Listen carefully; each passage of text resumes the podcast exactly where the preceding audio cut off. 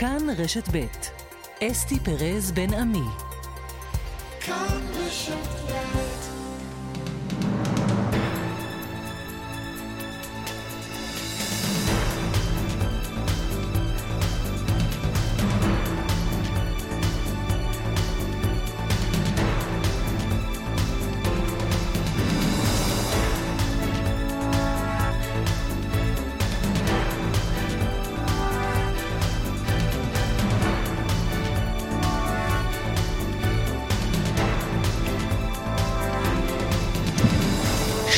עכשיו ועוד כמעט שש דקות בחצי היום. שלום לכם. עורך המשדר הוא גיא קוטב, בהפקה שלנו יעל שקד ועמית כהן, וטכנאי השידור הוא אריאל מור. אז מיד בשעתיים הקרובות כל העדכונים הפוליטיים, המשפטיים, החברתיים, הכלכליים גם, הכל כרוך בכריכה אחת בחקיקה המשפטית שמתכננת לעשות שינויים מרחיקי לכת במערכת אכיפת החוק הישראלית. בין השאר נארח כאן את השר עמיחי אליהו מעוצמה יהודית. את העורכת דין דינה זילבר, שהייתה המשנה ליועץ המשפטי לממשלה, את דוד מידן, שהיה מתאם השבויים והנעדרים, וגם את גיורא חמיצר, יוצר סדרות uh, טלוויזיה פופולריות. כל אלה ועוד אורחים ועוד הרבה מאוד uh, עדכונים, וגם הפינות שלנו, ספורט ותרבות, והיום גם נשיק פינה חדשה, פינת אירוויזיון. אז הנה אנחנו מתחילים. סולימאן uh, מסוודה, שלום. שלום, צהריים טובים. ועדת חוקה, חוק ומשפט מתכנסת הבוקר, מחדשת את הדיונים על הרפורמה המשפטית, ההפיכה המשפטית, איך שנקרא לזה, ומודיע כבר בהתחלת הישיבה, שמחה רוטמן, היושב ראש, אני הולך להיפגש היום עם הנשיא. נכון, בשעה תשע וחצי אסתי מתחילה הוועדה, בעצם מתחדשת אחרי הפוגת אה, אה, פורים, ויושב ראש הוועדה שמחה אה, רוטמן אומר, למרות שאני לא מסכים עם הדברים שאמר הנשיא, אני אסע אליו היום לקיים איתו פגישה בבית אה, הנשיא. אני מציע שנשמע את הדברים ואז נדבר עליהם. למרות שאני מאוד מאוד מאוד לא הסכמתי עם הדברים שאמר הנשיא, עדיין אני קשוב גם למה שיגיד נשיא המדינה. בסופו של דבר, גם הנשיא עצמו אמר שהחקיקה צריכה להתקבל בכנסת, אבל אנחנו נקשיב רוב קשב, ואני אה, אה, אני יכול, מוכן להגיד פה שאני גם מגיע אליו היום. אנחנו אה, לא סוגרים את הדלת ולא משנה כמה פועלים כנגדנו, לא משנה כמה מדברים כנגדנו, לא משנה כמה הפערים גדולים. כן, אז אלה הדברים אה, שאומר חבר הכנסת אה, אה, רוטמן, אבל נזכיר, הנשיא גם תקף את הרפורמה הנוכחית כפי שהיא נמצאת כרגע, ואמר שהיא צריך לעבור, צריכה לעבור מהעולם, ובאמת ממש אסתי, בעודה מתקיימת ועדת חוק חוקה ומשפט, מדובר בהכנה לקריאה שנייה ושלישית של כמה חוקים ברפורמה המשפטית, גם פסקת ההתגברות וגם שינוי הרכב הוועדה לבחירת אה, שופטים. הוועדה מתבשרת אה, בהודעה אה, שיוצאת מלשכתו של סגן ראש הממשלה ושר המשפטים יריב לוין על כך שאביו, פרופסור אריאל לוין, חתן פרס ישראל, נפטר הבוקר, והם כמובן עוצרים את הדיונים כדי למסור לו. אה, יכול להיות שגם, אה, אסתי, אה, לעניין הזה יהיו השלכות פוליטיות לגבי ההידברות והמגעים לפשרה, את זה עוד מוקדם לדעת, אבל בכל מקרה חבר הכנסת שמחה רוטמן, יושב ראש ועדת חוקה, ייפגש היום עם הנשיא, אנחנו נעדכן בהמשך מה יצא מהפגישה הזאת, וכמובן גם נשלח את הנחומים לשר המשפטים יריב לוין על פטירת אביו. תודה רבה. לך, אה, סולימאן. ולפני שהתחילה ישיבת הממשלה, שאמורה הייתה להתחיל עכשיו אה, אה, ממש, הקלטנו את השר עמיחי אליהו. הנה השיחה איתו. שלום לשר למורשת, הרב עמיחי אליהו, עוצמה יהודית. שלום אסתי, שלום למאזינים. ועדת חוקה מתכנסת הבוקר, ממשיכה בדיונים שלה, ממשיכה בהכנת החוקים שיש כבר אה, מגזרים גדולים בעם הזה שקוראים להם חוקי ההפיכה המשטרית, וכאילו כלום. אה, מה, מה עמדתך בעניין הזה? לא צריך לעצור אולי? אני חושב שצריך להבין באיזה מקום נמצא הציבור הימני במפה, במחנה הימני, מה שנקרא. המחנה הזה מרגיש שהייתה לו ממשלה במשך שנים, שלא הצליחה לקדם את המדיניות שלו. אפילו ניקח דוגמה פשוטה, גירוש משפחות מחבלים. אנחנו לא מסוגלים ל- ל- לקדם את זה. זה לא משנה כרגע אם מסכימים איתנו או לא מסכימים איתנו. ברגע שמגיע יועץ משפטי ואומר שזה לא חוקי, הממשלה תקועה. אנחנו רצינו לשלול קצבאות של ביטוח לאומי למשפחות מחבלים. עכשיו, אני לא נכנס לשאלה המוסרית, אני נכנס לשאלה הדמוקרטית. האם אנחנו מסוגלים לממש מדיניות שלשמה נבחרנו? מה קורה למצביעים מהימין? הם רואים שהם בוחרים כמה פעמים את הממשלה, והממשלה לא מסוגלת לקדם. ונוצר פה גירעון דמוקרטי. נוצר פה חוסר אמון בנו, בנבחרי הציבור, ביכולת שלנו להוביל דברים. ולכן, מה שהמהלך שה, שעושים רוטמן ולוין הוא לייצר איזון. אני אומר לך, אסתי, בוודא, אני לא רוצה בג"ץ בצלמי כדמותי. לא בגלל שאני לא רוצה... אבל זה מה שאתם כי... עושים. לא, הופכים אז, את אני... בג"ץ, הופכים את בתי המשפט, זה הרצון שלכם. לא. לשופטים פוליטיים, שיתמנו על פי אג'נדה פוליטית. לאן לא, הגענו? אנחנו, אנחנו חושבים, ש... אני חושב שהיום, גם מי ש... כל אדם שעיניו בראשו, יסתכל על היום על בית המשפט, אחרי השינויים, ויראה ש-70 עד 80 אחוז ממנו הם אה, שופטים שהם לא מייצגים את, אה, בוא נגיד, את, ה, את, את המחנה הימין. זה, זה אומר שהיום... אגב, איך אתה יודע? מאיפה יש לך מושג? לי אין מושג, ואני מסקרת עשרות שנים את נושא בית המשפט. מה מצביעים השופטים? מה האג'נדה הפוליטית שלהם? אין לי מושג. אני חושב שזה, אני חושב שרוב אזרחי ישראל, אם ישבו עם אה, נייר ועט, אני ישבתי עם נייר ועט לפני שבוע וגם לפני שבועיים וגם לפני חודש, יודע מתי ובאיזה צורה אה, אה, אה, יכריע בית המשפט בסוגיות שונות. בגלל זה יש הרכבים מסוימים. הרי השופט, יש ספר שנקרא עליונים, שנכתב לפני כבר יותר, מ, יותר מעשור, שמספר על השיטה, איך השיטה עובדת, איך מקדמים. אני למדתי משפט, אמנם לא סיימתי, אבל למדתי, אני יודע איך המערכת עובדת. ולכן, בשביל שמדינה דמוקרטית תוכל להתנהל בצורה נכונה, צריכה להיות מערכת מאוזנת.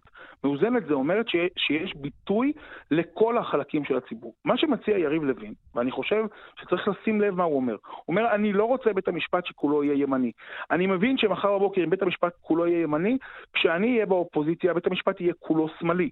ולכן אני רוצה לייצר מערכת שהיא משקפת את האיזון שבין, שממשלה מה שרוצה יריב לוין, והוא אומר את זה במשך שנים, זה להחליש את כוחו של בית המשפט. זה מה שהוא רוצה.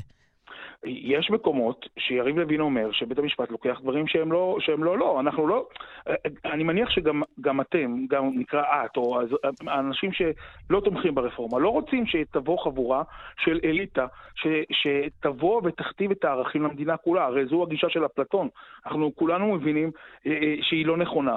אה, אנחנו לא נותנים לקבוצת מיעוט, איכותית ככל שתהיה, לבוא ולהחליט החלטות למדינה שלמה, כיוון שזה יכול ליצור בעיות מוסריות, זה יכול ליצור נפוטיזם שקרה בתוך מערכת המשפט, זה יכול ליצור מציאות של, אה, אה, של התעלמות משגיאות של מקורבים, של, אה, של השחתת עדים, דברים שהציבור... אתה מדבר הימני... איתי, השר אליהו, אתה מדבר איתי על אמות מידה מוסריות. ואני שואלת אותך, איפה אמות המידה המוסריות כשיושב ראש המפלגה שלך הוא עבריין מורשע? שראש הממשלה הוא נאשם בפלילים? איזה אמות מוסריות אז, משודרות אז, כאן אז, לציבור? איזה דוגמה אישית לגוע, יש כאן? זו שאלה טובה, ואני חושב שהיא גם חלק מהבעיה. כי כשאני מדבר על הרשעות של ראש המפלגה שלי, ואני מסתכל על, על מה סעיפי ההרשעות שלו. סעיפי ההרשעות שלו היו על הדבקת מדבקות וקריאה ל, אה, להיות חלק מכאן. זה, זה, זה הסעיף, זה ההרשעה הגדולה שבה הורשע איתמר בן גביר. אה, אה, חלק מההרשעות הם, זה דברים שאומרים אותם היום בחוץ, בראש חוצות, הקריאה למלחמת אחים, הקריאה למרד, זה דברים שמערכת המשפט של היום לא אוכפת אותם, ש, שאפילו המשטרה לא עוצרת... לא עוצרת האיש היה במשך ו... שנים חלק מארגון גזעני שהוצא מחוץ לחוק. נכון, נכון. הורשע בטרור. אנחנו...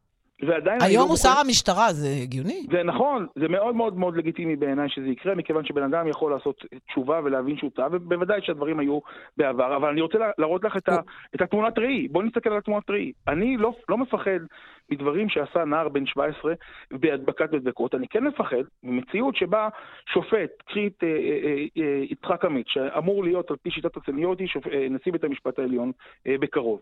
הוא שחרר מחבלים שזרקו אבנים על אזרחים ישראלים בירושלים בטענה ש- שלא טוב להם לשבת בכלא. אז הם לא עבריינים מורשעים, הוא נחשב עבריין מורשע. והנה לך, והנה לך עיוות מוסרי ש- שהמערכת המשפטית היא מנכיחה אותו. אתה לא אני... מפחד מנער בן 17 שעשה את מה שעשה, כמו שאתה אומר. אני שואלת אותך אם אתה לא מפחד מהאיש, איתמר בן גביר, אה, שמנסה אה, להרוס את המשטרה, כך אומרים בתוך המשטרה, שמחליט באמצע ההפגנה, יחד עם המפכ"ל, אה, להדיח את מפקד המחוז, שפותח פה כל שני וחמישי נגד היועצת המשפטית לממשלה, יש מי שאומר אפילו על גבול ההסתה. מזה אתה לא פוחד? הפוך, אני מעריך אותו מאוד. אני, אני חושב שמה שקרה היום במשטרת ישראל, אה, הוא, הוא, אה, הניצבים האלה שצועקים. הם, הם, הם הביאו את המשטרה למצב שבו היא נמצאת היום. זה, ש, זה שמשטרת ישראל לא תפקדה במשך שנים, ואין פה אחד מימין ומשמאל שלא רוצה את התיקון של המשטרה, מבין שזה קרדי הזה שאמרו עליו במפורש שהוא לא ראוי להיות, אה, אה, ש, ש, ששיקר, שנתן עדות שקר, וכל מיני ניצבים אחרים שאנחנו לא יודעים מה הסיפורים שלהם, הרבה יותר מפחידים. חוץ מקרדי יש שם עוד איזה, אתה יודע, 40 כן. ניצבים ומפכ"לים לשעבר. נכון, אבל, אבל הם, הם הסיבה שנבחרנו, אנחנו רוצים להוביל שינוי. הם הסיבה שהמשטרה לא מתפקדת, הם הסיבה ש- ש- שיש מינויים מקורבים, שיש אפילו, סליחה שאני אומר את זה, בעיניי פגיעות מיניות שלא נחקרו במשטרה. יש דברים שאנחנו לא יכולים לעבור עליהם לסדר היום. והיועצת המשפטית אלה, לממשלה. ואלה שהכי מבוהלים שהתיקון הזה יצליח, זה אותם ניצבים שכשלו בדרכם. והיועצת המשפטית לממשלה, אני חושב שא' זה תפקיד, כמו שאמרו קודמיי והרבו משפטנים, זה תפקיד שאין לו אח ורע. היא חורגת מתפקידה, היא תופסת צד פוליטי, ואני אומר, אנחנו רוצים ענייניות, אנחנו רוצים שוויוניות. לא ייתכן שאותה משטרה... אולי היא תופסת אה, את הצד המשפטי, החוקי, כשאתם מאשימים אותה בתפיסת צד פוליטי. אבל אנחנו, אבל אני חושב שאנחנו רואים את זה, אנחנו רואים שבמשך שנה וחצי, שהתנהלה, אה, שהייתה פה ממשלה אחרת, היא, היא לא ידעה לעמוד על שלה, אפילו בנושא של מסירת השטחים של הגז לממשלת לבנון, היא הציבה גבול והגבול הזה הופר, והיא לא ידעה לעמוד על שלה. אני, אני אישית, גם בתור אזרח, לפני שנכנסתי בכלל לפוליטיקה, אה, הגשתי כמה פעמים בקשות אליה ולא נעניתי, והבקשות האלה היו, היו בנויות על העתקים מבקשות ש... עשו אנשים מהצד השני, מהצד, מהמחנה השני. השר אליהו, לא אנשים פוחדים מדיקטטורה. אנשים שבדרך כלל לא מתערבים, לא בפוליטיקה ולא בהפגנות, יוצאים להפגין, אומרים נפסיק להתנדב בצבא. אה, קוראים להם טרוריסטים ואנרכיסטים, אתה מבין? לחבר'ה מצוינים, ממגלן, מטייסים, אה, מגמלאי המוסד. לאן הגענו?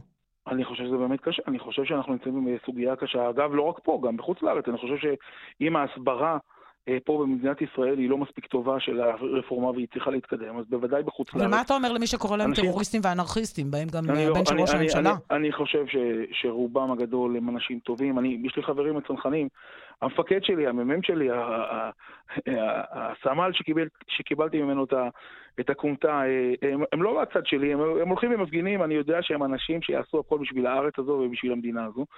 ויחד עם זה, אני חושב שבתוכם יש גם חבורה שהיא מאוד מאוד מאוד מסוכנת. אלה שזרקו את הגדרות על השוטרים, אלה שפצעו שוטרים, אלה שמוכנים אה, אה, לעשות הכל, אבל הם אומרים, הכל על מנת אה, לפגוע במדינה הזו, שמלכלכים עלינו בחוץ, שפוגעים בתדמית של מדינת ישראל. אני אומר, תיזכרו בסיפור של שלמה המלך עם התינוק, עם התינוק המפורסם, שהיה מי שאמר, גזורו גם לי, גם לך לא יהיה. ואנחנו מנהלים פה ויכוח קשה, נוקב, אבל דמוקרטי. יש עוד ארבע וחצי שנים בחירות. אם בארבע וחצי שנים האלה אה, לא נצליח לעשות את, אה, את, את, את מה שהציבור ביקש מאיתנו, אז אנחנו נשלם על זה בקלפי. וזה היופי של דמוקרטיה, שהעם הוא זה שקובע, והעם הוא זה שגובה את המחיר. אני מאמין שעוד ארבע וחצי שנים, בעזרת השם, אחרי שהרפורמה הזו תעבור, אה, עם תיקונים במקומות שצריך תיקונים, אה, אה, כי גם אנחנו לא רוצים דיקטטורה. אנחנו מפחדים מדיקטטורה, והטענה שלנו שנוצרה פה מערכת לא בריאה, של קשרים בין, בין, בין פרקליטות, משטרה, בתי המשפט, תקשורת, שחיפויים הדדיים. תודה רבה לך, השר למורשת הרב עמיחי אליהו מעוצמה יהודית. תודה רבה לך, אסתי, ובעזרת השם, אביב שמח. תודה רבה. עוד מעט בהמשך, בהמשך נהיה בישיבת הממשלה, נשמע מה קורה שם. אמורה הייתה להתחיל בדקות האחרונות. אה, עכשיו מוט שפירא איתנו, שלום. שלום, אסתי. בהמשך לדברים שדיברנו עם אה, אה, השר אליהו, חוק החסינות לאנשי כוחות הביטחון, בעקבות התנגדות של היועצת המשפטית לממשלה לנוסח שהוצע, ועדת השרים לחקיקה לא תצביע היום על קידומו, אלא תבקש לשנות את הנוסח כך שימנע סיכון חיילים בהעמדה לדין בחו"ל. כלומר, בעצם, אסתי, אנחנו כאן מדברים כאן על הצעת חוק שבמחלוקת, אותה הצעת חוק חסינות כוחות הביטחון באירועים מבצעיים של חבר הכנסת צביקה פוגל מעוצמה יהודית. אגב, הצעות דומות אה, הוגשו אה, גם בכנסות אה, קודמות, אבל לא התקדמו. כמו שאמרת, בשורה התחתונה, שומעים את דברי היועצת המשפטית לממשלה, בכך שלא רוצים להביא נוסח שהוא יסכן את חיילי צה"ל בזירה הבינלאומית, בכל מיני בתי משפט בינלאומיים. מטרת החוק הזו היא לקבוע שלאנשי כוחות הביטחון תהיה חסינות כמעט מלאה, הייתי אומר, בשל פעולות שביצעו במסגרת מילוי תפקידם בעת פעילות מבצעית או פעילות אה, נגד אה, מעשי טרור. זה נכון שיש אופציה בהצעת החוק הזו באמצעות ועדה שתקום להסיר את החסינות הזו כאשר הפעולה באמת אה, בוצעה בזדון ושלא בתום לב. אגב, זה גם לא, זה לא נותן חסינות למשל על עבירת גניבה או שוד או דברים מהסוג הזה, אלא משהו שהוא במסגרת הפעילות המבצעית נגד, אה, נגד אה, הטרור. בסופו של דבר, כאמור, הייתה חוות דעת שהוגשה כבר אתמול, אה, שיצאה מלשכת היועצת המשפטית לממשלה לשר המשפטים יריב לוין, שהיא מציעה שלא לקדם את הצעת החוק הזו כפי שהיא. ההצעה ככל הנראה לכן גם לא תעלה, זאת אומרת היא תעלה אבל לא, לא, לא תהיה הצבעה בוועדת השרים היום. הדיון יידחה כדי כאמור לנסח נוסח אה, שיגן על חיילי, חיילי צה"ל mm-hmm. ואנשי כוחות הביטחון. זה... עכשיו, כן. כן. אם את, אם את רוצה להיכנס אולי לחוות הדעת אה, של היועצת המשפטית לממשלה, למעשה אה, חתומים עליה שלושה משנים של היועצת המשפטית mm-hmm. לממשלה, שם אה, הם כותבים שבקידום הצעת החוק הזו יש קשיים משפטיים, חוקתיים ניכרים. בכל מקרה, אם כן רוצים לקדם אותה, מוצע כי עוד לפני שהיא תעלה להצעה טרומית, אז יערך דיון עם גורמי הביטחון והחוץ כדי לבחון באמת את ההשלכות בקידומה, ואני, ולכן אני חושב שבסופו של דבר כן אה, אה, תהיה איזה סוג של השהיה של העניין הזה, כדי, שוב כאמור, לנסח משהו שהוא אה, יגן על חיילי צה"ל וימנע את אותן השלכות שעולות אה, בחוות, mm-hmm. בחוות הדעת המשפטית הזו. זה בעניין הזה. סוגיית uh, ניצב עמי אשד, ממ"ז תל אביב, היועצת המשפטית לממשלה, יגאלי בהרב מיארה, תבקש מהשר בן גביר ומהמפכ"ל להציג עמדה מפורטת, אחרי שהיא כן. עצרה למעשה את הליך ההדחה המאוד חפוז הזה שהם התחילו בו.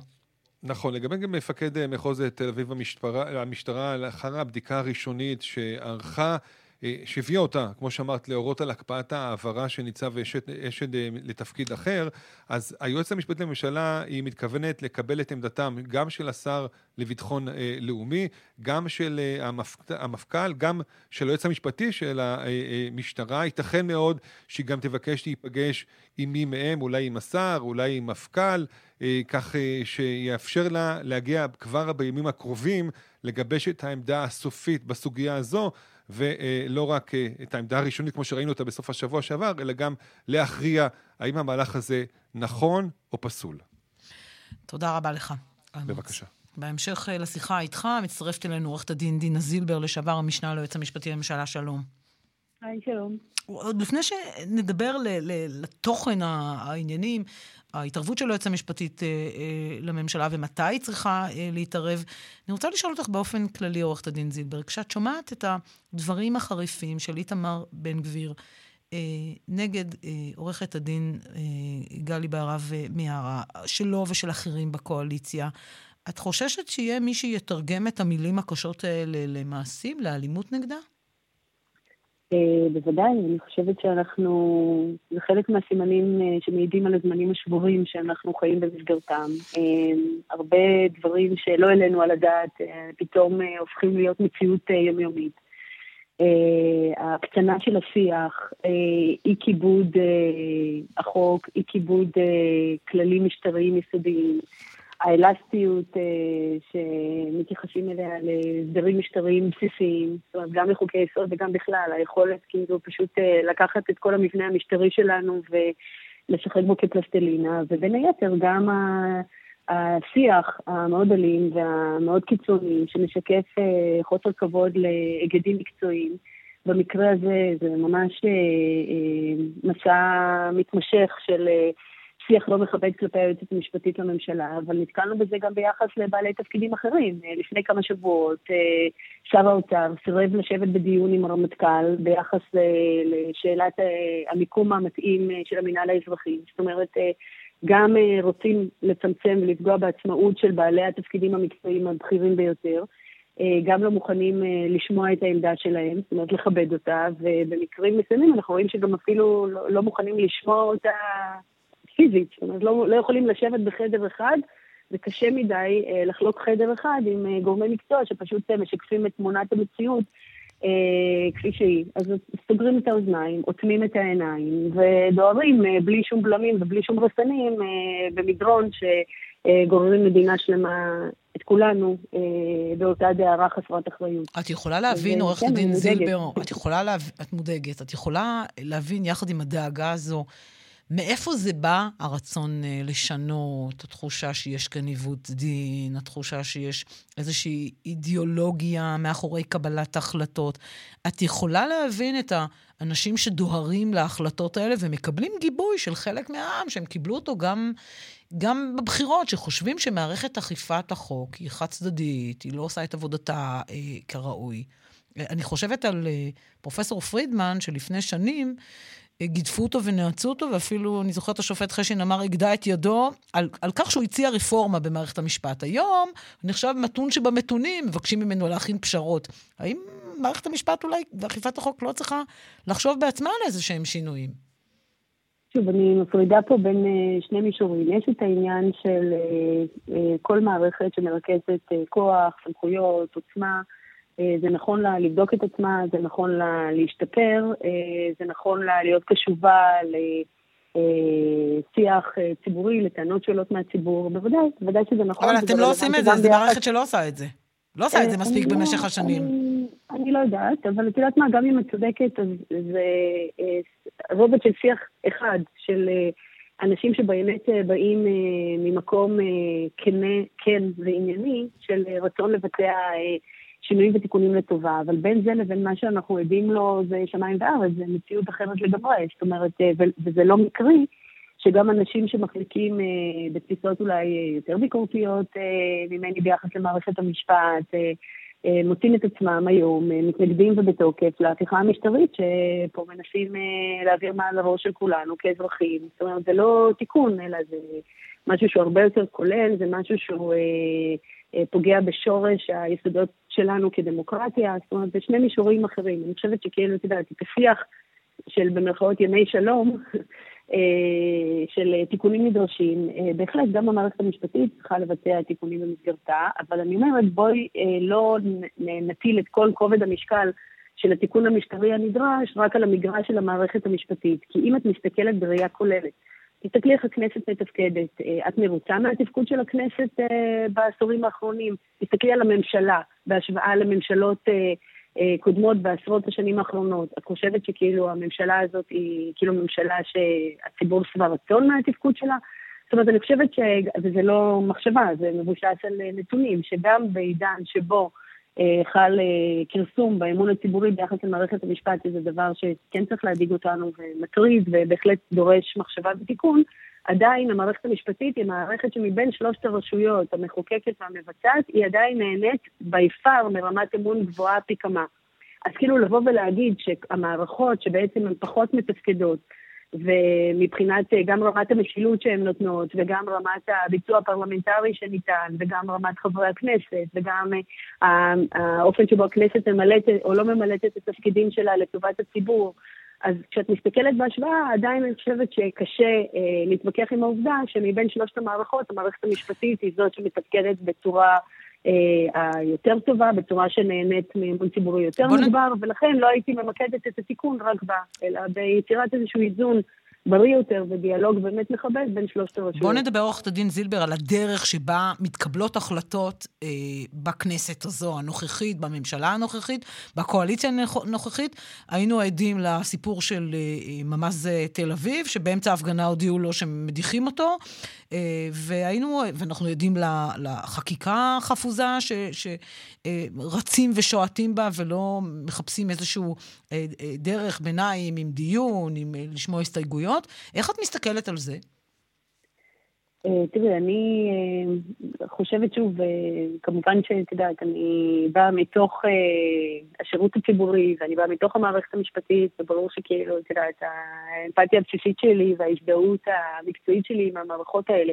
אבל אני אומרת, במנותק מזה, נניח שהמאזינים ינקו את ההטייה הזאת כביכול שלי מהדברים האלה. אני חושבת שכאילו אזרח מן השורה שמסתכל, אז די, די נדהם מה...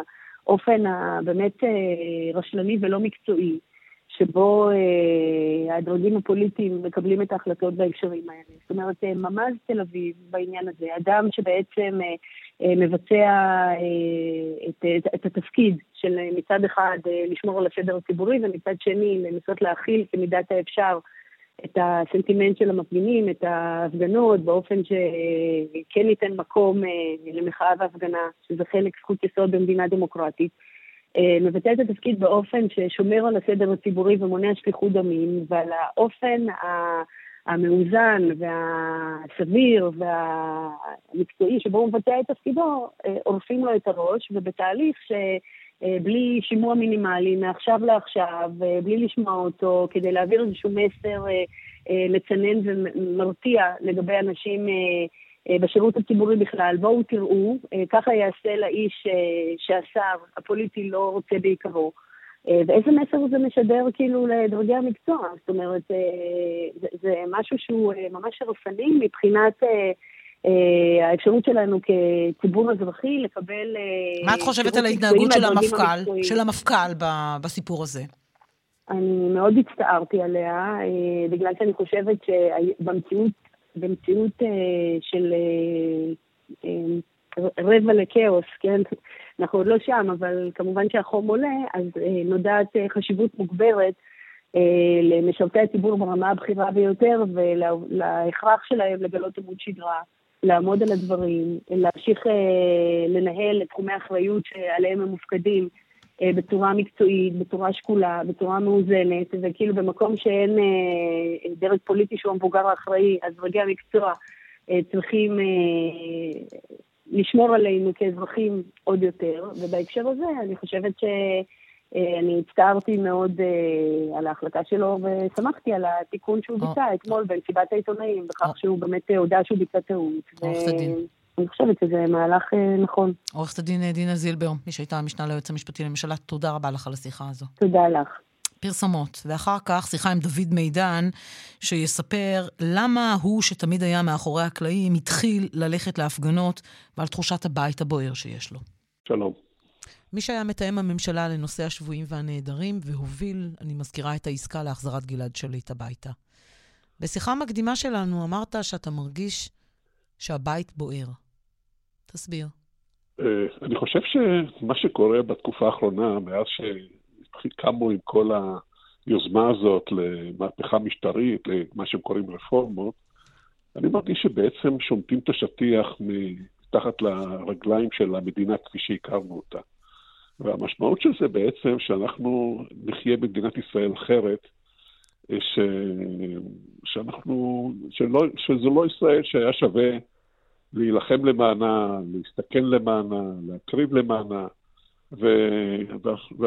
ואני מרגיש שאני חלק מציבור רחב ומגוון ורציני, שלא ניתן לזה לקרות, ולכן אנחנו, אה, אנחנו פשוט קמים מהסלון, ומהחיים הנוחים, ויורדים לרחובות כדי לעצור את הסחר. אתה יוצא להפגנות אחרי ששנים היית איש מערכות הביטחון והמוסד ומאחורי הקלעים.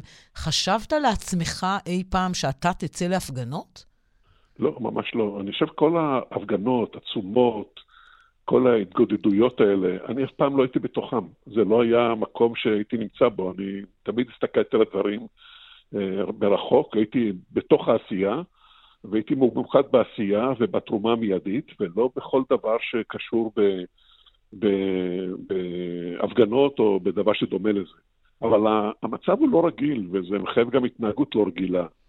וגם ההרגלים שלי השתנו, ואני מרגיש שאני כל שבת ובאמצע השבוע, ואני כל הזמן אה, מוצא את עצמי בתוך אה, מצב שלא הייתי מורגל בו. אני לכן מפגין, אגב, לא אני לבד, אני מפגין, זה גם אשתי וגם ילדיי וגם אפילו נכדיי מפגינים איתנו.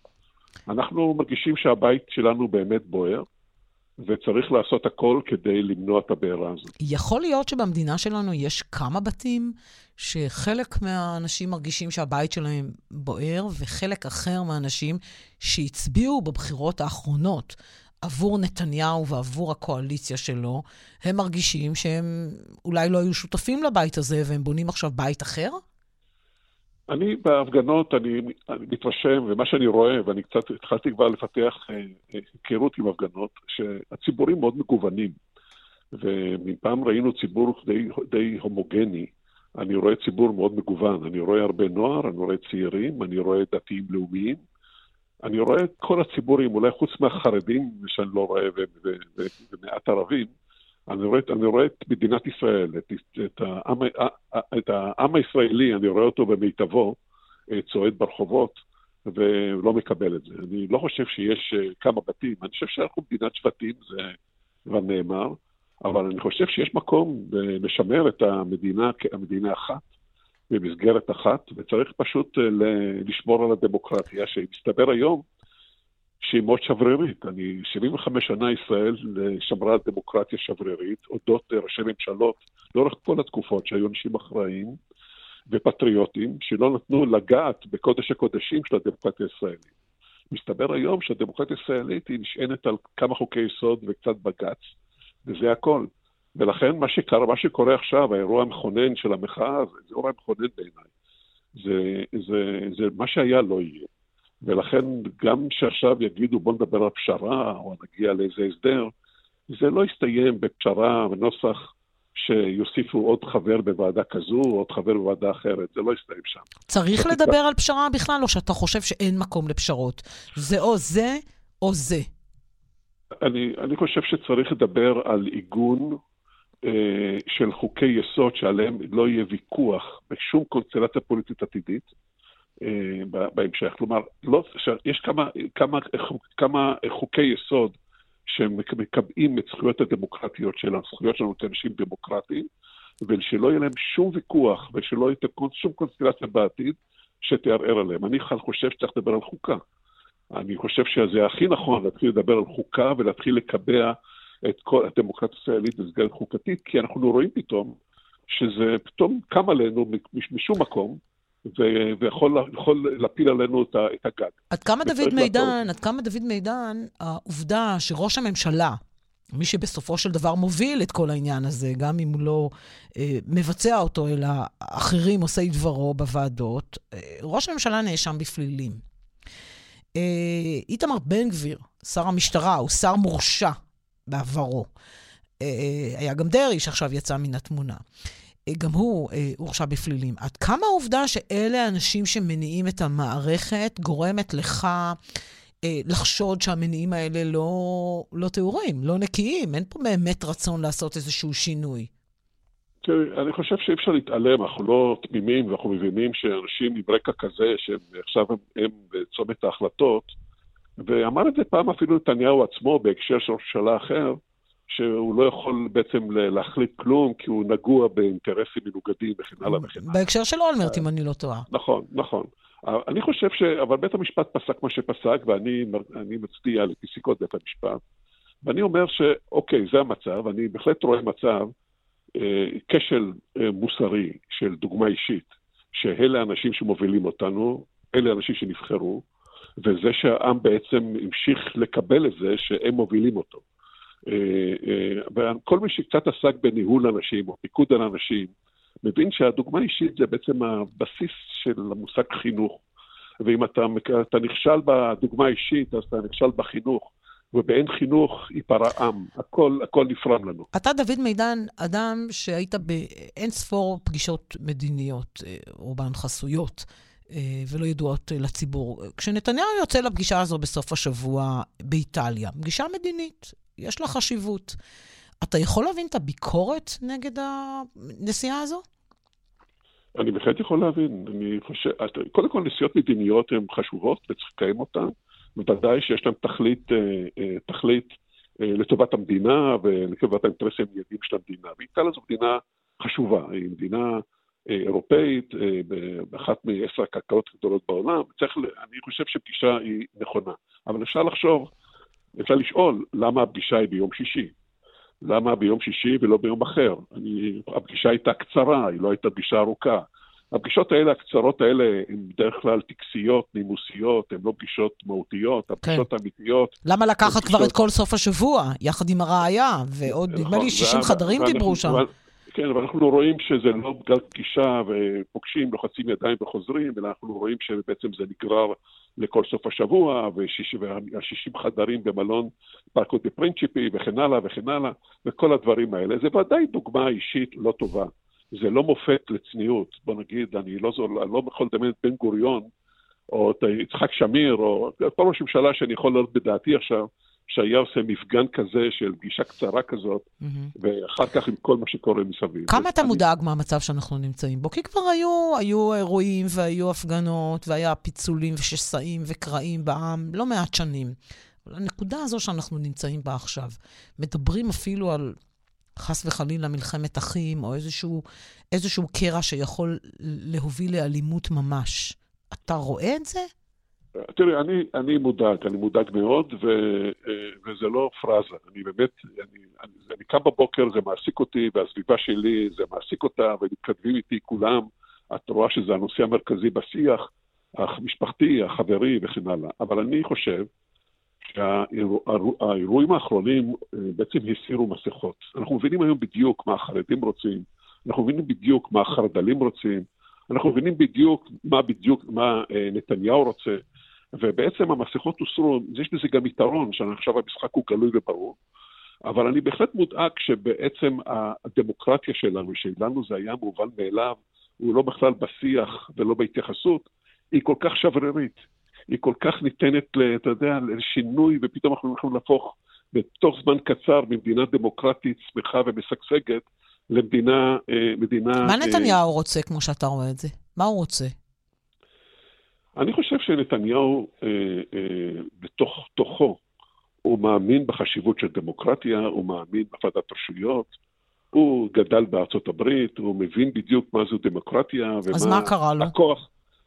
אני, הסיפור האישי שלו, המשפט ההולך ומתקדם, לדעתי זה הסיפור המרכזי. הוא הבין שאם המשפט ימשיך להתנהל כרגיל, שהוא מתנהל לדעתי בקצב איטי מדי, שזה סיפור בעייתי בפני עצמו, אני חושב שהוא מבין אם זה ימשיך ככה, זה יכול להביא אותו להרשעה, ומזה הוא בורח. הוא רוצה, הוא צריך להפר את הכללים כדי שהמשפט לא יגיע לסיומו, או שיגיע לאיזושהי עסקת טיעון שנוחה לו, כדי לא להגיע למצב שהוא מורשע בדין. לדעתי זה תמצית הסיפור שמלווה אותו. כל השאר לדעתי זה מוץ. אני חושב שזה הדבר המרכזי. דוד מידן, מי שהיה מתאם הממשלה לנושא השבויים והנעדרים והוביל את אה, החזרתו של גלעד שליט הביתה, תודה רבה על השיחה הזו. אוקיי, תודה. 12 עכשיו עוד כמעט 47 דקות, ישיבת הממשלה אה, נפתחה לא מזמן, עוד מעט נביא משם אה, עדכונים, אבל קודם כל פרסומות, ואחר כך נתעניין במצבם של הפצועים מהפיגוע בתל אביב.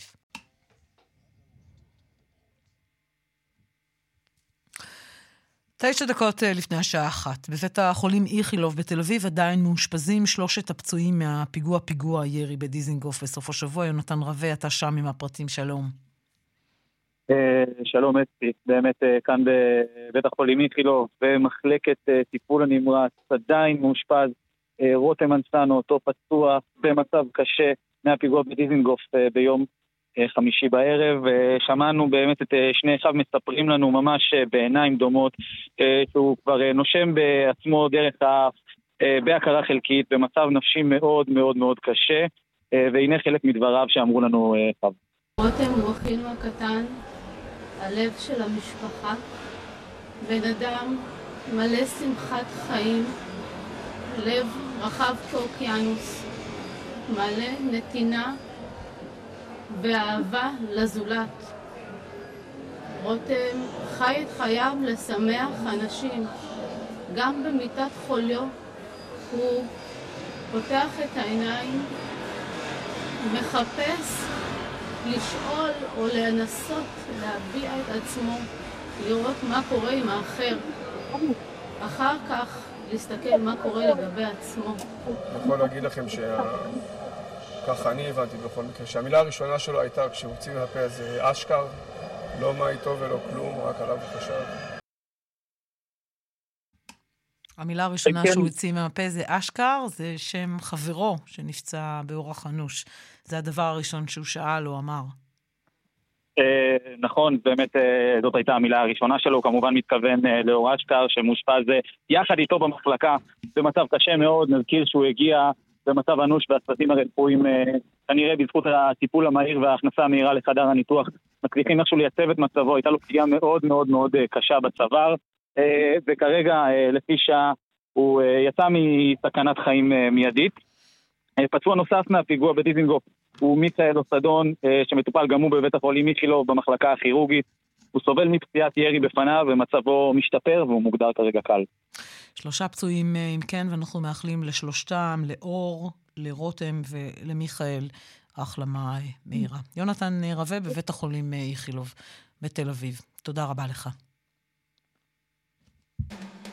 שעה ראשונה של בחצי יום. סיימנו. כולנו נחזור גם בשעה הבאה, נתעדכן בישיבת הממשלה שאמורה להתחיל, עוד לא התחילה, כבר אה, שרים מגיעים וכבר מוציאים כל מיני אה, אה, דיווחים ואמירות, אבל עוד לא התחילה. וכמובן שנדבר על אזהרת הכלכלנים מהרפורמה המשפטית, וגם על קריסת הבנק בארצות הברית, וגם על חברת וויזר שמכרה טיסות בשעות שלא קיימות. שרון עידן יביא את הפרטים. ספורט, תרבות, אירוויזיון גם, תשארו איתנו. אחרי אחת נחזור. שלום.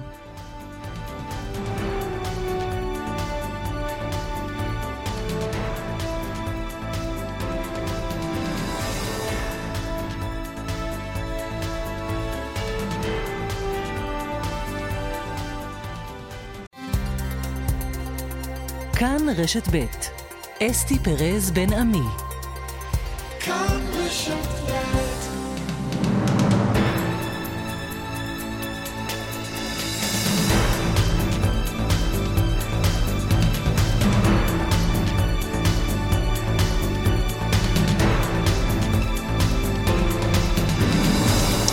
חצי היום, שעה שנייה, עכשיו אחת ועוד חמש דקות בדיוק. עורך המשדר גיא קוטב, יעל שקד ועמית כהן המפיקות שלנו וטכנאי השידור הוא אריאל מור. את השעה השנייה נפתח בישיבת הממשלה. מיכאל שמש, נפתחה ישיבת הממשלה? כן, בהחלט אה, אסתי וראש הממשלה נתניהו מתייחס בפתח אה, דבריו לביקור בסוף השבוע שלו באיטליה ולמה שהוא שומע שם על הרפורמה המשפטית אם הוא שומע כמובן, אה, בואו נשמע את הדברים האלה של בנימין נתניהו. הבוקר חזרתי מביקור מדיני חשוב באיטליה.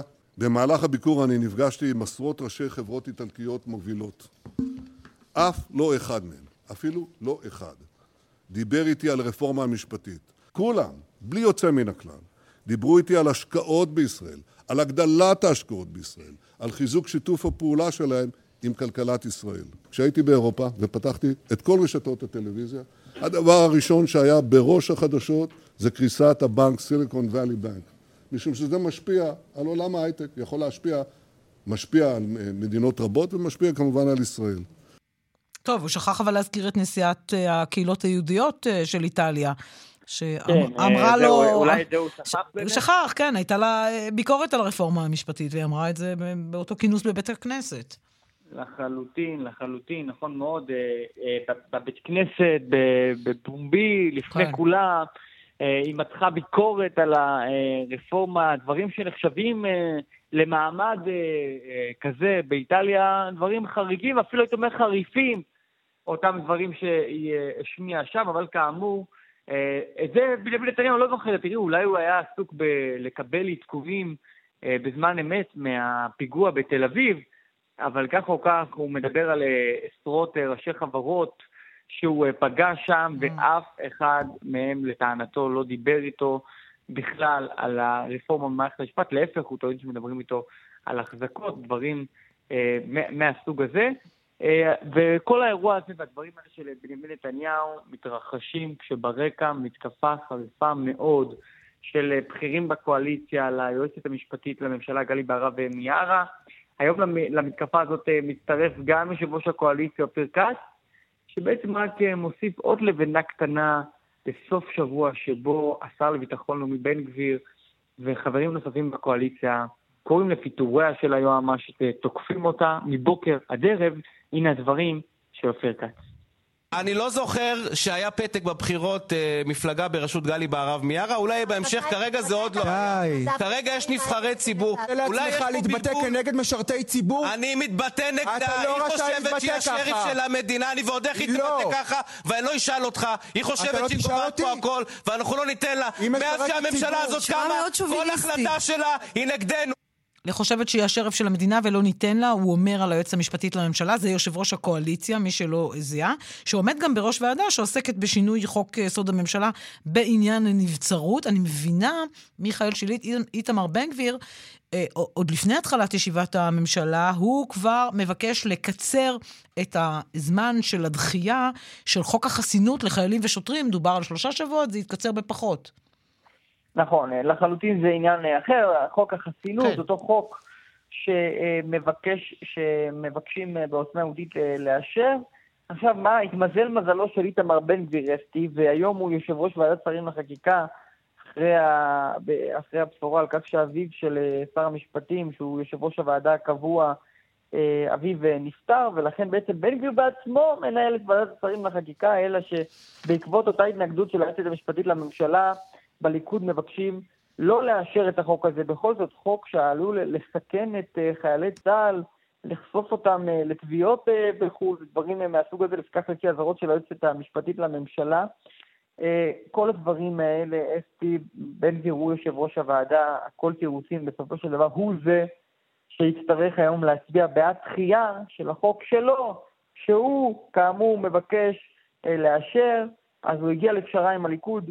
שהדחייה תהיה של שבוע ולא של חודש, כמו שהליכוד אה, רצה אה, מלכתחילה, אבל בשורה התחתונה, החוק הזה, חוק החסינות, לא יאושר היום בוועדת השרים לחקיקה.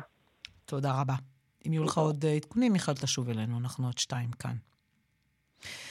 אז הזכרת את uh, קריסת uh, הבנק, הסיליקון וואלי uh, בנק בארצות uh, הברית, ונתניהו התייחס לזה, ואני רוצה גם להזכיר את ה...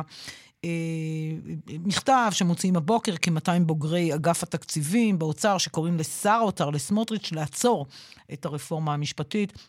הם מדברים על נזק כלכלי שהיא אה, גורמת, והם פונים אליו בקריאה לפעול לעצירה מיידית של תהליך החקיקה הזה, שעלול להביא לשינוי שיטת המשטר אה, אה, בישראל. שלום, אריאן כהן.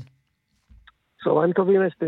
יושב ראש איגוד ההייטק בישראל, נשיא קבוצת מר, ואיתך אני רוצה בדקות הקרובות לדבר על קריסת בנק SVB, סיליקון וואלי בנק בארצות הברית, ולנסות להבין מה, מה המשמעות של הקריסה הזו, שמדברים עליה בכל העולם, וגם אצלנו מודאגים מאוד. תסביר לנו.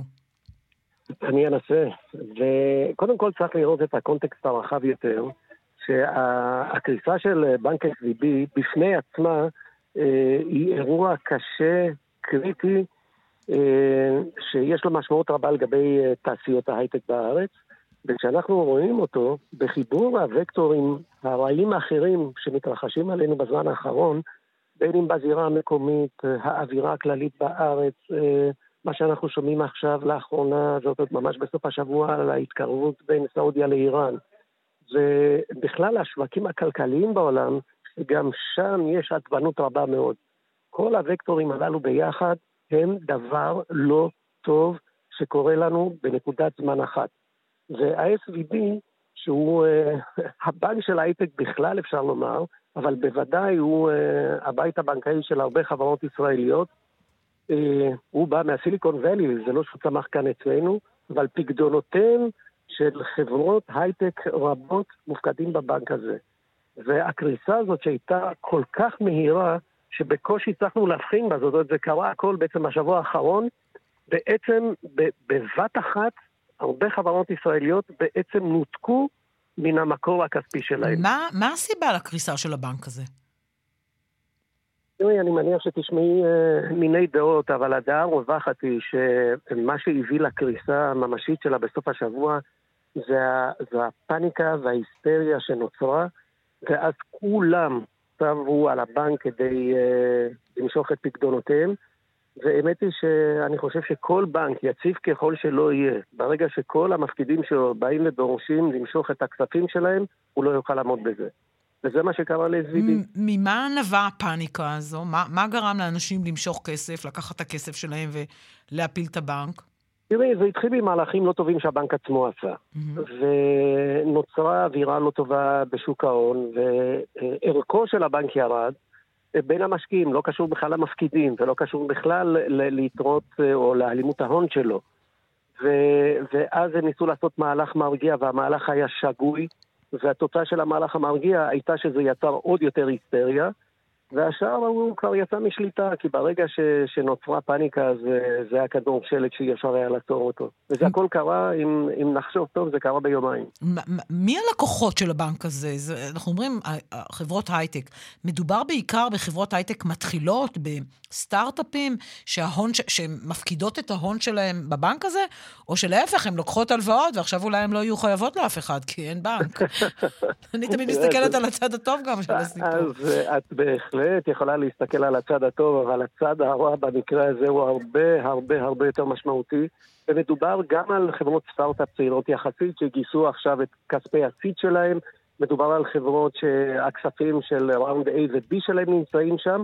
ומדובר גם על חברות ענק, על יוניקורנים, ש... שהמון המון המון מן הכסף שלהם היה מופקד בבנק הזה. זה באמת היה הבנק של ההייטק. עכשיו, אם אני לא בהייטק, אני ליבי עם אנשי ההייטק והסטארט-אפיסטים, ואני בהחלט אה, מבינה את המכה הגדולה, אבל אזרח רגיל שהוא לא בהייטק, יש גם לקריסת הבנק הזה השפעות אה, לוואי, כמו ברעידת אדמה? זאת אומרת, דברים שיכולים עכשיו לקרות ולהשפיע גם עלינו? בוודאי. איך? אין פה בכלל ספק, רעידת אדמה זה, זה, זה, זאת המחשה מאוד טובה. כי מה שקורה, אם הבניין לידך קורס, לא הבניין שאתה נמצא בו, אם זה שלידך קורס, תדע לך שגם הבניין שלך הוא במצב לא טוב. ואנחנו במצב לא טוב, משום שאם ההייטק ייכנס עכשיו לקשיים נוספים מעבר למה שכבר היו לו, וחברות רבות יהיו בקשיי נזילות מיידיים, זאת אומרת, החל, החל ממחר, ואני מקווה שמחר בערב בשעון הפסיפיק uh, טיים, אז uh, יתברר לנו אולי שהצהרה לא כל כך גדולה, אולי מישהו ייכנס לנהלי הבנק, ואולי מישהו יתחיל לפעול במהירות, ואולי הם יפתחו מסגרות כאלה ואחרות. ובמידה וזה לא יקרה, חברות רבות לא יוכלו לממן את הצעדים המיידיים שלהם. שכר עובדים, הוצאות מיידיות, ספקים וכולי. וזה שלא תהיה אי הבנה, זה ישפיע עלינו, על עובדי ההייטק, ובמעגל השני זה mm-hmm. ישפיע מיידית גם על השאר. מה... אולי לא על כולם. מה יכולות החברות הישראליות לעשות עכשיו, בשלב הזה? איזה דרכי פעולה יש להם כדי להקטין, לצמצם את הנזק, אם בכלל אפשר? אז אה, אני מניח שכל אחד אה, שוקל את צעדיו ובודק איך הוא יכול להגיע למקורות אה, מימון התזרים המיידי שלו, ואני חושב שבעניין הזה גם לממשלתנו יכול להיות תפקיד מכריע לגרום למעט יציבות ולתת איזשהו ביטחון. אנחנו, איגוד ההייטק, בשיתוף עם התאחדות התעשיינים, יוצאים בקריאה לממשלת ישראל, לשר האוצר ולשר הכלכלה, לצאת בתוכנית של איגוח למען המשימה המיידית הזאת, שהיא צריכה להיות משימה לטווח קצר יחסית. אני, אני מעריך שזה יכול להיות חודשים ספורים עד שהדברים יסתדרו ויתיישרו. ואני חושב שבזה אפשר לעזור מיידית לחברות על מנת שלא יחנקו ולא ימותו. כי יש חברות שאם לא נעשה את זה, הם פשוט ייעלמו לנו. ייעלמו. איך כל זה, ואתה יודע, אני מנסה כאן אה, לכרוך דבר בדבר, ואולי אין בכלל קשר, אבל איך זה עם המצב הכלכלי העכשווי שלנו, ועם האזהרות למיניהם של כלכלנים, איך כל זה מתערבב זה בזה, או שאין קשר בין הדברים?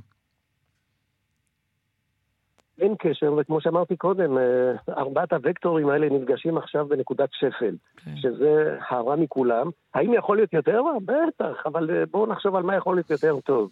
כן. אה, ואני אומר, לא קשורים אחד לשני, כי באמת הקריסה של אה, הסיליקון ואלי בנק היא לא קשורה למה שקורה כאן בארץ, אבל זה שזה בא באותו תזמון זה פשוט רע מאוד. אנחנו נמשיך אה, לעקוב אחרי אה, קריסת בנק סיליקון ואלי בארצות הברית. תודה רבה לך שהיית איתנו, מריאן כהן, יושב ראש איגוד ההייטק בישראל, נשיא קבוצת מר. תודה, אסתי, ובשורות טובות לכולנו. תודה רבה. כל טוב.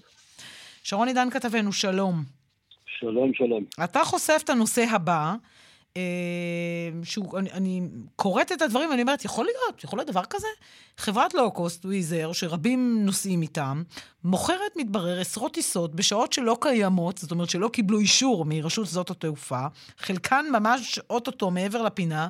איך זה יכול להיות? על מה מדובר? על כמה אנשים נפלו בדבר הזה? תראי, אנחנו לא יודעים כמה אנשים נפלו בדבר הזה, אבל אני, אני יכול להניח שרבים מאוד, משום שחלק גדול מהטיסות האלה אסתי הן כבר בפסח הקרוב, בחופשה שמתחילה כבר בסוף מרץ.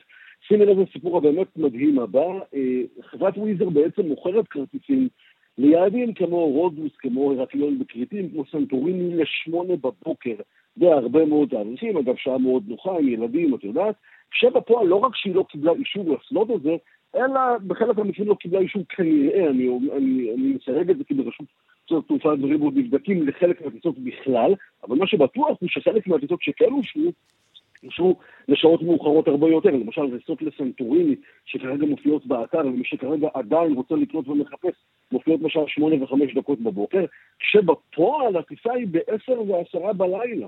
זאת אומרת שמי שקנה לשעה מסוימת, והוא חשב שזאת השעה, והיא שעה שנוחה לו, אה, סתם מכרו לו את השעה הזאת. אין, אין טיסה בשעה הזו. אתה תצטרך לט, לט, לטוס 12 שעות אחרי זה, אולי 14, אולי בכלל הטיסה לא נכון. תצא. בדיוק, ולא רק זה, אלא... מה, זה שיטה? אני אגיד לך. אז זאת השאלה הגדולה, הדברים בוויזר עדיין נבדקים, הם כרגע אומרים אנחנו בודקים את הנושא, בודקים את הסוגיה, לא נתנו לנו בינתיים מעבר לזה שום תגובה, ברשות שדות התעופה עומדים על תגובה שאומרת מה שמופיע באתר שלנו אלה הן השעות הנכונות, זאת אומרת שאם אדם לצורך העניין קנה טיסה ל-29 במרץ או ל-2 באפריל, היעדים האלה, שיבדוק רגע באתר רשות שדות התעופה מה השעה האמיתית, אנחנו עומדים מאחורי השעות האלה, שהן לא שמונה בבוקר אלא עשר בלילה, שמונה בערב, יש כל מיני שעות. בכל מקרה, אה, מה שבטוח הוא שכרגע יש כאן סלט גדול על טיסות שהן ממש מעבר לפינה, וחשוב להדגיש, תראי, החברה, אני מניח, תגיב בשעות הקרובות בתגובה רשמית, אבל כמו שאת אמרת אצלי בהתחלה, מדובר על יעדים שהשעות האלה תקפים לגבי, לגבי שבועות רבים קדימה, אבל אני אומר, מה שאולי הכי חמור זה באמת מה שעוד שבועיים, שבועיים וחצי כבר אמור לצאת אל הפועל. ייתכן שכתוצאה מהפרסום הזה אנחנו אה, נשמע היום מחר שאנשים מקבלים מיילים על עדכון השעות, על ביטול אולי חלק מהטיסות. אני כן ממליץ לכל מי שאמור לטוס ליזר בשבועות הקרובים לאותם יעדים ביוון, שוב לחזור לקרטין, לרודוס, אה, גם לאתונה, לסנטוריני, לבדוק האם באמת הטיסה מתקיימת, ואם היא מתקיימת, ככל הנראה, מה שאתם כרגע מחזיקים ביד, אותה שעה שמונה וחמש דקות בבוקר, היא לא השעה האמיתית שבה הטיסה היא בכלל קצר, אלא שעות מאוחרות יותר, בחלק מהמקרים זה עוד סביר, בחלק אחר סביר, אה, ממש לא סביר בכלל, כמו שעות הלילה. נמשיך לעקוב. שרון עידן, תודה רבה. תודה, תודה לך. שני עניינים ביטחוניים, אה, שלושת המחבלים שנהרגו הלילה בחילופי אש עם אה, לוחמי סיירת אה, גולן השתייכו לארגון גוב האריות. בעקבות הפיגוע בתל אביב תוגבר קו התפר, נסגרו פרצות בגדר, נעשית פעילות נגד מסיעי השב"חים. כתבתנו הצבאית כרמלה מנשה, שלום. שלום אסתי. הפרטים אצלך. כן, סיירת... כן, סיירת גולני בפעילות יזומה פגעה במחבלים שביצעו ירי לעבר עמדה צבאית. Uh, הלילה ירו כמה חמושים לעבר כוח שהיה בעמדה הצבאית סמוך לצומת ג'יד שבחטיבת שומרון. כוח מסיירת גולני שביצע פעילות יזומה במרחב, לא במקרה כנראה, הגיע, הגיב בירי לעבר החמושים, שלושה חמושים נוטרלו במהלך חילופי האש, וחמוש נוסף הסגיר עצמו ונעצר. הלוחמים החרימו שלושה רובים מסוג M16, אקדח ומחסניות שהיו ברשות החמושים. החשוד שנעצר הועבר להמשך חקירת כוחות הביטחון. אין אה, נפגעים. אנחנו אה, בינתיים נמשכת החקירה של הלוחמים, ש... של, סליחה, של המחבל שפגע, רצח את שלושת הצעירים בדיזינגוף. אה, בליל הרצח אה, בתל אביב נמנע פיגוע נוסף. פצע אותם, שהיה... פצע אותם, אה, פצע קשה את שלושת הצעירים. כן, אנחנו נאחל להם כן. בריאות. פגע בהם, כן. החשוד בהנחת מטען שהתפוצץ באוטובוס ב... בביתר עילית, גם הוא נעצר בכפר בתיר. יש פעילות מאוד מורכבת בתוך קו התפר. הגברת הפעילות, אה, סגירת אה, קו התפר, פעילות אה, של כוחות הביטחון. גורמי הביטחון שבו והתריעו כי תופעת מסיעי השב"חים, פרצות בגדר מהווים סיכון ביטחוני. גורמי הביטחון דורשים להחמיר את רף הענישה כנגד מסיעי השב"חים, מה שיכול להפחית את ההגעה של מפגעים ללב ערי ישראל, ובאמת היום התחילו בפעילות כזאת כדי להגביר את ה, גם את האכיפה וגם את הניסיונות של אותם שב"חים בשטח. אלה הדברים, ואני מתנצלת, באמת הם היו פצועים. כן, הם פצועים ונאחל להם החלמה אה, מהירה. כן. תודה רבה, כרמלה. תודה. בסוריה מדווחים הבוקר על תקיפה שמיוחסת לישראל בצפון מערב המדינה, אזור שעל פי פרסומים זרים כבר הותקף בעבר בידי ישראל, וקשור לפיתוח אמצעי לחימה מתקדמים עבור איראן ושלוחותיה. עמרי חיים כתב התחום הערבי, אנחנו עם העדכון שלך, שלום. צהריים טובים, אסתי. התקיפה המדוברת שמיוחסת לישראל בסוריה מתבצעת ממש לא זמן רב אחרי עלות השחר. תוצאותיה שלושה אנשי צבא פצועים ונזק, כך לפי גורם בצבא סוריה. בדיווח שמובא בכלי התקשורת הרשמיים של אסד נמסר כי היא בוצעה באמצעות ירי מטחי טילים מכיוון צפון לבנון לעבר כמה יעדים בפרברי טרטוס וחמה. אמצעי ההגנה האווירית הסורית פעלו להדוף את הטילים והפילו חלק מהם, כך על פי אותו מקור צבאי. מדובר באזור שכבר הותקף בעבר לכאורה בידי ישראל, ובו, כך על פי פרסומים זרים, מרכז פיתוח נשק ודיוק טילים של איראן. התקיפה הזאת מתרחשת ימים ספורים אחרי התקיפה המיוחסת לישראל. בנמל התעופה הבינלאומי של חלב. עמרי חיים, תודה רבה לך על העדכון הזה. פרסומות עכשיו, עוד מעט ספורט.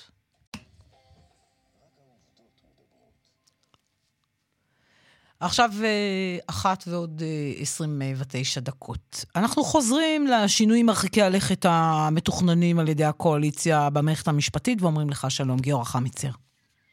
היי אסתי. יוצר סדרות הטלוויזיה והתסריטאי, בין השאר רק אני אזכיר כמה, האי והשמינייה וששטוס והחממה ושכונה, ויש עוד רבות אחרות, ובסוף אני גם אשאל אותך אם יש משהו חדש אולי. ואני חייבת לספר לך סיפור אישי. הילדים okay. שלחו בקבוצה המשפחתית את הסרטון שאתה הוצאת. בואו נשמע את הסרטון הזה, לא נוכל לראות אותך, אבל נשמע את הדברים יחד עם המאזינים שלנו. אם ראיתם את הסדרות שכתבתי, אתם יודעים שבסוף זה תמיד הטובים מול הרעים. כשאתם צופים בסדרות שלי, אתם יודעים תמיד לזהות מי הטוב ומי הרע, נכון? השאלה אם אתם יודעים לעשות את זה גם במציאות, כשאתם מסתכלים על מה שקורה בימים האחרונים במדינה האהובה שלנו. אני בטוח שכן. רוצים דוגמה? נניח שבסדרה שלי הייתה דמות של מנהיג, שעומד למשפט על עבירות חמורות, ובמקום להיאבק על חפותו, כמו כל אזרח, הוא מנסה לשנות את חוקי המשחק כדי לבטל את עצם המשפט שלו. למי הוא שייך? לטובים או לרעים? קטע מהסרטון צריך להגיד. נכון. אה, כשאתה שולח את הסרטון הזה, אתה חושב לפני כן, אתה מתלבט, אה, אני לא זוכרת שהיית מעורב, אה, אולי מתוך בחירה, בעניינים אה, אה, פוליטיים בעבר. מה גרם לך לעשות את הסרטון הזה? קודם כל, מעולם לא הסתרתי את דעותיי. ובחודשים האחרונים, כל פעם שהזדמנתי להפגנה, וזה היה לא מעט, אז העליתי mm-hmm. תמונה משם, אבל סרטון כזה זה באמת היה משהו שעוד לא עשיתי. אמ, פשוט לא יכולתי יותר. אני חושב שמה שגרם לי לעשות את זה, זה אותו דבר שגרם לחצי מיליון איש לצאת אתמול מהבית. זה תחושה שנלחמים על חיינו, וכל אחד צריך לעשות מה שהוא יכול בשביל לנסות ולעצור את הטירוף.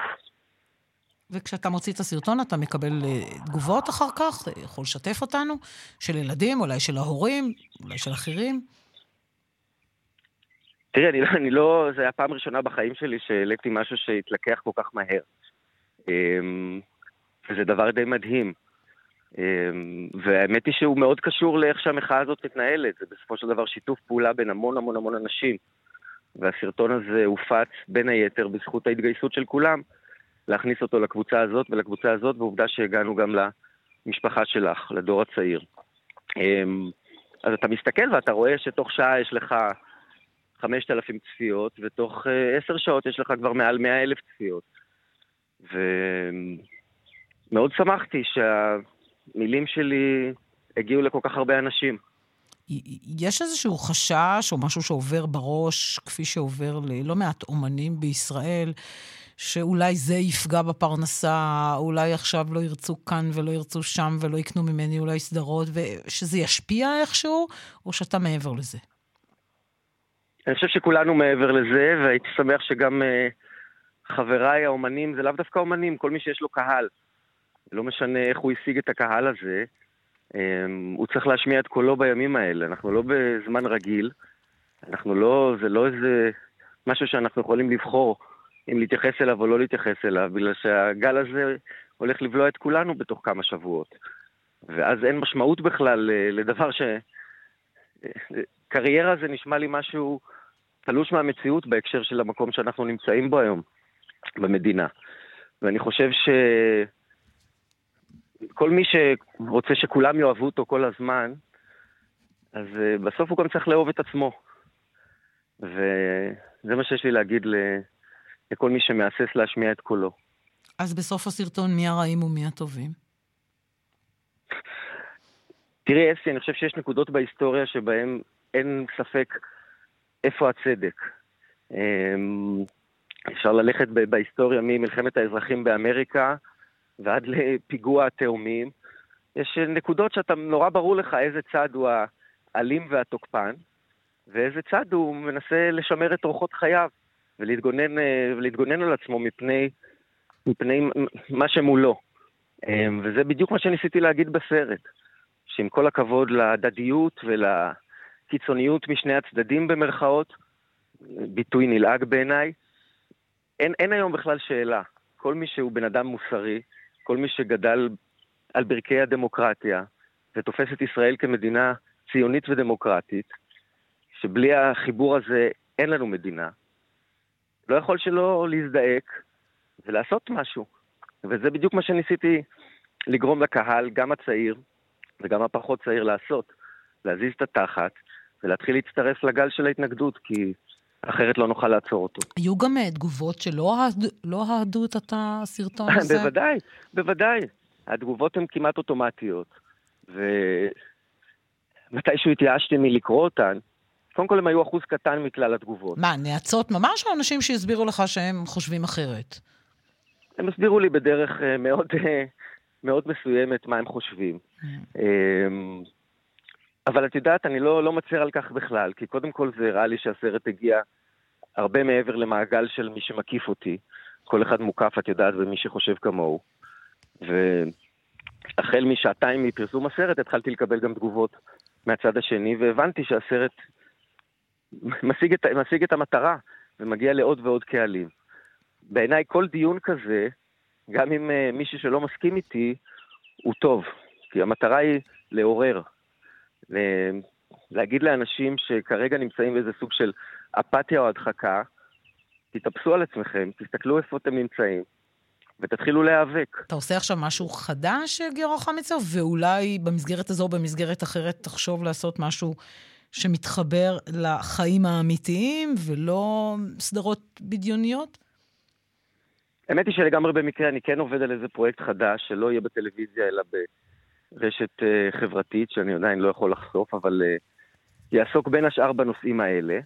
Um, אני משתדל לעבוד כל הזמן, um, אבל אני יכול להגיד לך שמאוד קשה להתרכז בעבודה, לא רק לי, גם לכל מי שאני מכיר בחודש האחרון. אה, הכל מרגיש טנטטיבי ומוזר, אה, לעומת הדבר עצמו, שזה השסע הנורא ש... שעלול לקרות בחיים של כולנו. גיורא חמיצר... כרגע העבודה ממש ב... במקום משני. גיורא חמיצר, תודה רבה לך שהיית איתנו.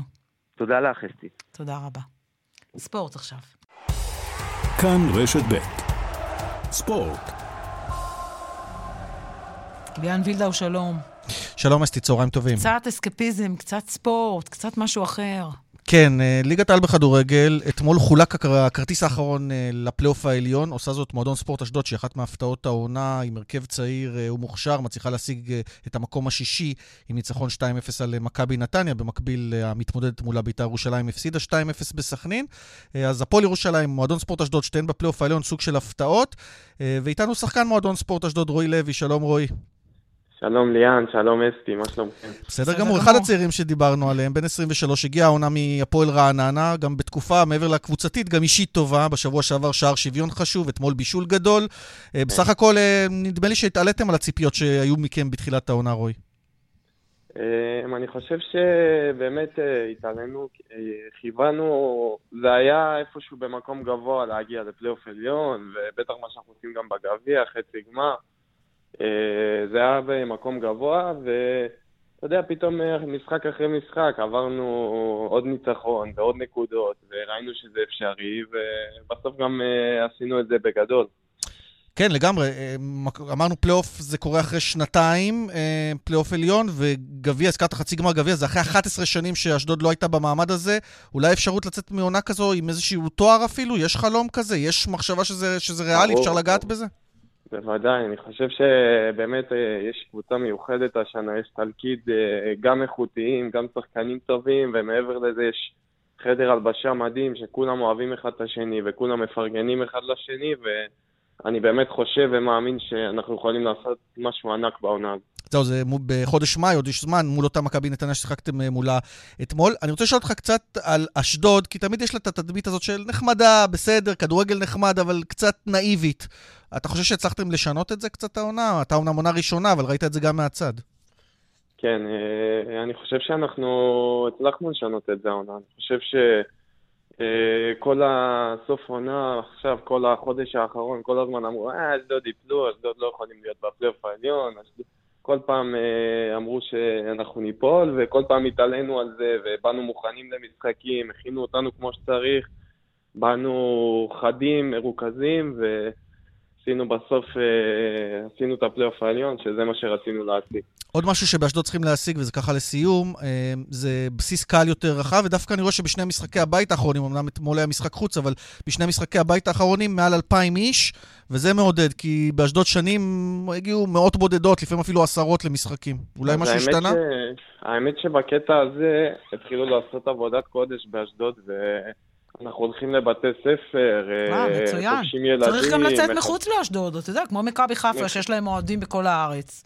כן? אשדוד, קודם כל, קודם כל שייכנסו את כל האשדודים, להביא זה יספיק. אני מאמין שזה יתחיל, ולאט לאט זה יתחילו לבוא גם מבחוץ, אבל אה, באמת נהיה, הקהל באמת באמת בחודש האחרון הוסיף לנו הרבה שהם התחילו להגיע ולדחוף אותנו ברגעים פחות טובים וברגעים... כן, אשדודים, צאו מהבית, תלכו לראות כן, כדורגל. כן, פתאום יש לך עם מי לחגוג גולים וניצחונות. כן, גם נקווה שעוד מעט יהיה איצטדיון חדש, זה עוד אה. רחוק אמנם, כן, אבל כבר יש תכנון. אה, וכשיהיה איצטדיון, אני מבטיח לך, אסתי, שגם יביאו יותר. כשמביאים תנאים כן, הולמים, גם נכון. מגיעים הקהלים היותר רחבים. נאחל לך בהצלחה, רועי לוי, שחקן מועדון ספורט אשדוד, פלייאוף עליון. תודה רבה לכם, תודה. איזה כיף. יהיה להם את מכבי חיפה אה, מיד במחזור הראשון של הפלייאוף העליון. יש לנו זמן לעוד דבר נחמד, קצת אה, אסקפיזם? אה, קטן. מדליית זהב לאלכס מיאקינין oh. בגביע העולם, הוא המתעמל. מעולה. בגמר מתח, זה קורה בבאקו, הנה תשמעי ככה מהרגעים האחרונים. גבירותיי ורבותיי, דגל ישראל מונף בבקור. כן, אז אה, אלה, אלה החבר'ה של אה, איגוד ההתעמלות, שצילמו ככה את אה, מיה קינין לפני זמן קצר. איזה יופי, זוכה מברוק. בזהב. בראש הפודיום, גמר המתח, אז ברכות לאלכס מיה קינין. ברכות לאלכס. תודה רבה, ליאן. תודה. פרסומות, ותכף פינת תרבות עם פינת אירוויזיון חדשה בתוכה. תרבות פינת התרבות שלנו בחצי היום, דורית אסרף מזרחי, שלום. צהריים טובים, אסתי. שומך? היום אנחנו... אני בסדר גמור, ואת? גם. יש שמש בחוץ, אז את יודעת שזה עושה לי טוב. נכון. היום אנחנו חונכות אה, פינה חדשה, בכל יום אנחנו נכיר את אחד מהמתמודדים באירוויזיון 2023, והיום צרפת.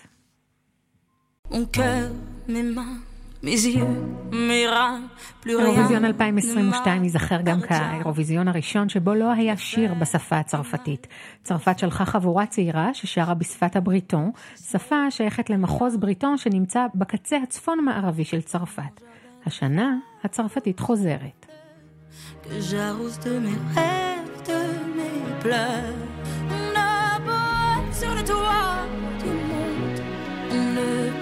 toucher le ciel הזמרת שאתם שומעים היא לזרה, שנבחרה ממש כמו נועה שלנו, בבחירה פנימית של רשת הטלוויזיה הצרפתית. לזרה הוא שם הבמה של הזמרת פטימה זהרה חפדי, שנולדה בקנדה למשפחה מרוקאית ופרצה לראשונה לתודעה ב-2016, כששיתפה פעולה עם הראפר נירו. רק לפני שנתיים, ב-2021, היא הוציאה את הסינגל הראשון שלה, ובסוף אותה שנה הייתה מועמדת בטקס פרסי המוזיקה הצרפתית. למעשה, ההשתתפות באירוויזיון תהיה הפרויקט הגדול ביותר בקריירה שלה עד כה. השיר איתו תתחרה ושאנחנו שומעים נקרא אבדמונט, בעברית מובן מאליו. כאחת מחמש המדינות המממנות את האירוויזיון, צרפת עולה אוטומטית לגמר ולא תתחרה בחצאי הגמר.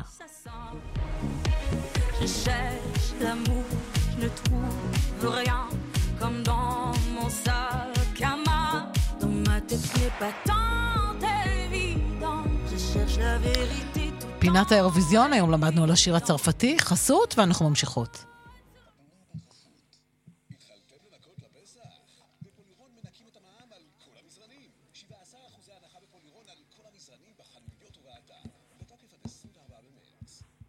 ועכשיו לאורחת שלנו.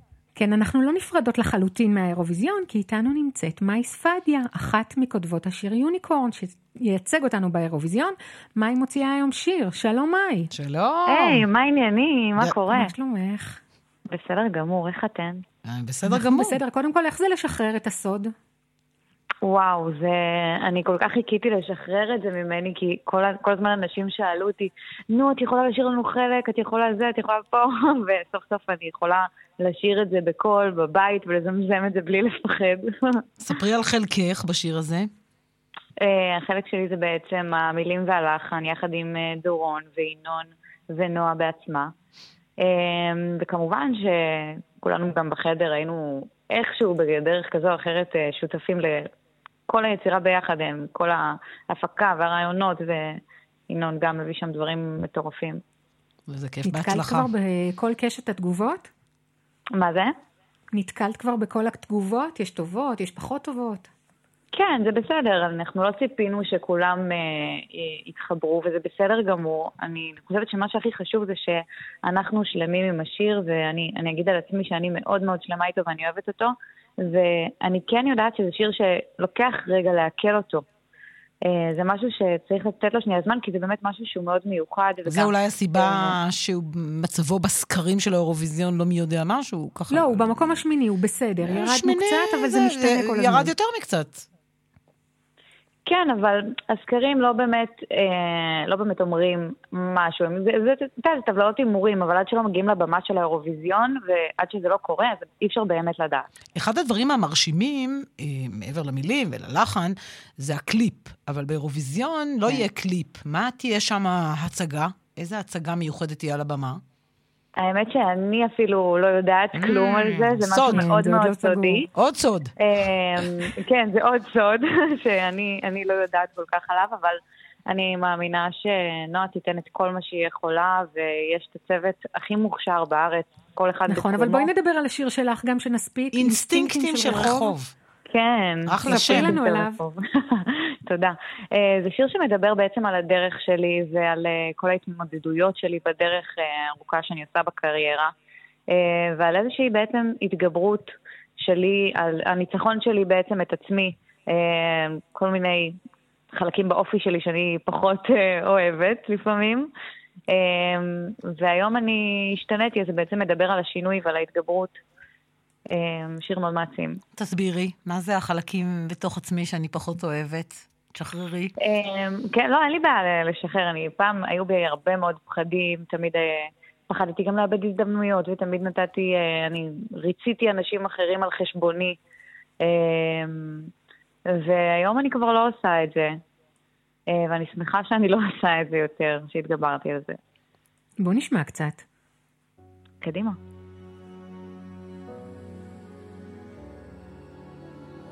אינסטינקטים של רחוב. נעלמתי, החזקתי לא ליפול, מהפחד לאבד הכל, אז נשרפתי, והמשכתי לעמוד, מלחמות של אגו וכבוד, שעות לנסות לפרק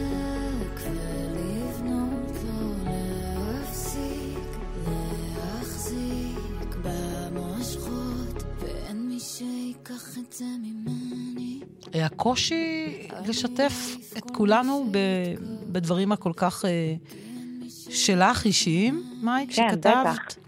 כמה בטח. זמן התחבטת בזה? זה מסוג הדברים שישבו במגירה? מה זה? אה, לא, זה לא ישב במגירה, האמת שכתבתי את זה לפני חודשיים, ומאוד Hmm. בער בי להוציא את זה, כן. זה ממש קרה עכשיו, תכננתי להוציא שיר אחר בכלל, ו... ואז מאוד בער בי להגיד את זה, והחלטתי להוציא את זה.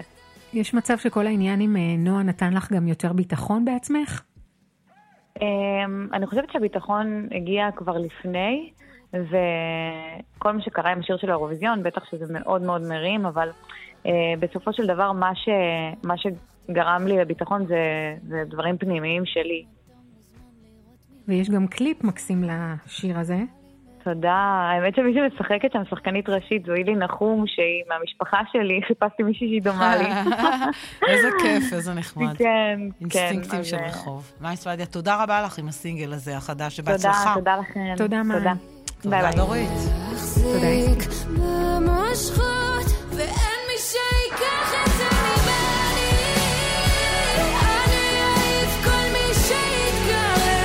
שעתיים של בחצי היום סיימנו. ערך גיא קוטב, בהפקה יעל שקד ועמית כהן, אריאל מור, טכנאי שלנו שמעון דוקרקר ואורית שולץ. החבר'ה שלנו, אה, הצוות בבאר שבע, הדר בן שושן בדיגיטל, אני אסתי פרז בן עמי, שלום.